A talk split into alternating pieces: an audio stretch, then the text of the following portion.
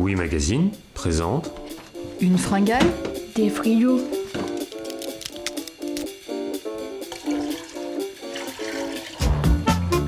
Autopsie de frigidaire, Psychologie de comptoir. Bruit de bouche et Borborigme Borbo quoi borborigme.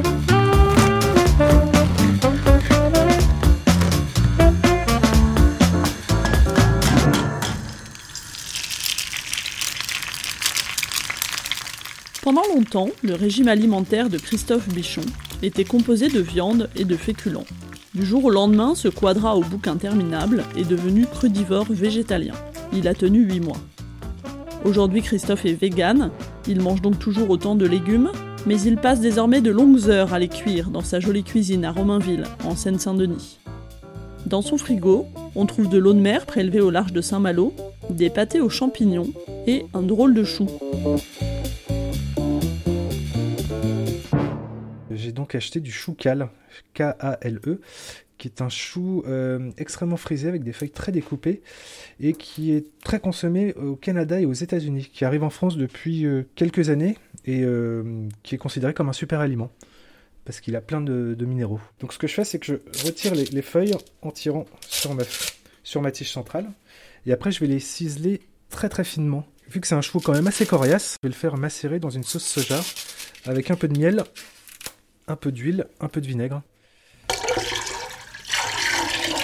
Voilà, et après au niveau de mon régime alimentaire, il a changé il y a deux ans où j'ai une espèce de révélation et je- j'ai adopté un régime crudivore euh, vegan. Donc j'ai réussi à tenir 8 mois quand même en mangeant que du cru pendant 8 mois. Ça m'a fait un bien fou parce que j'ai perdu 13 kilos quand même et j'étais un peu en surpoids. Et depuis je suis revenu quand même au cuit, mais je reste euh, vegan et puis bien entendu que des aliments biologiques. Donc vegan, ça veut dire Sans aucun produit animaux, donc pas de lait, pas d'œufs, pas de fromage.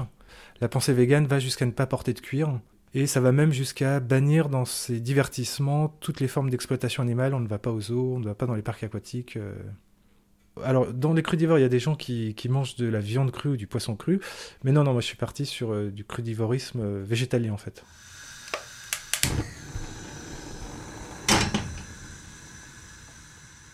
La technique, c'est vraiment de prendre les feuilles, de les presser au maximum pour un peu casser les fibres.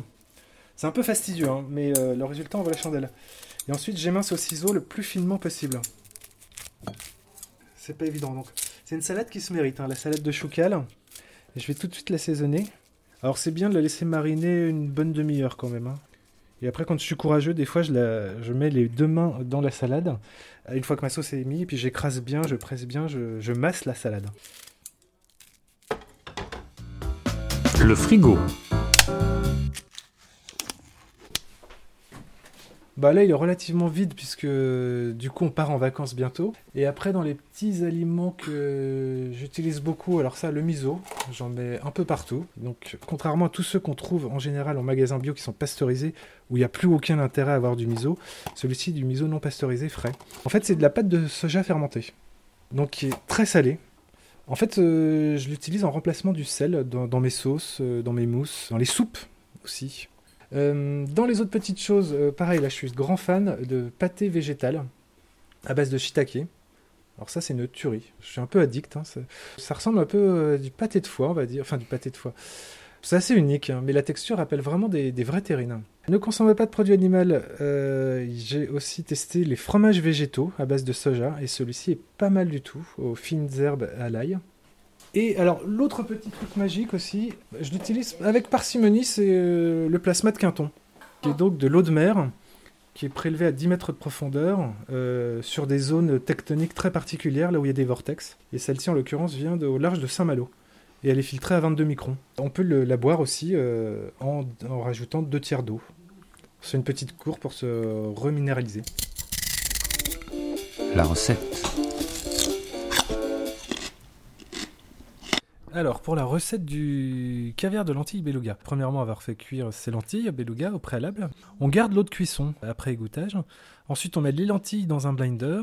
On rajoute une petite échalote, un petit oignon, une gousse d'ail, de l'huile d'olive, du vinaigre balsamique, de la sauce soja, une bonne cuillère à soupe de thym, un peu de mélange 5 baies, un peu de piment d'Espelette, un peu de persil ou de la coriandre ou de la ciboulette. Et qu'est-ce que j'oublie? Un jus de citron.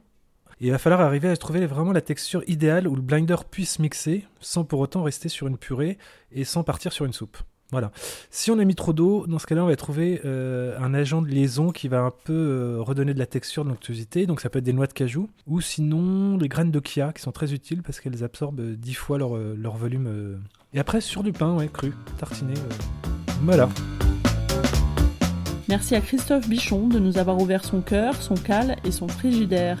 Le reportage est signé Marie Parmentier, le générique Boris Mélinan, et l'ensemble est disponible sur magazine.laruchekidioui.fr. Bonne journée à tous, la bise à tous les gourmands.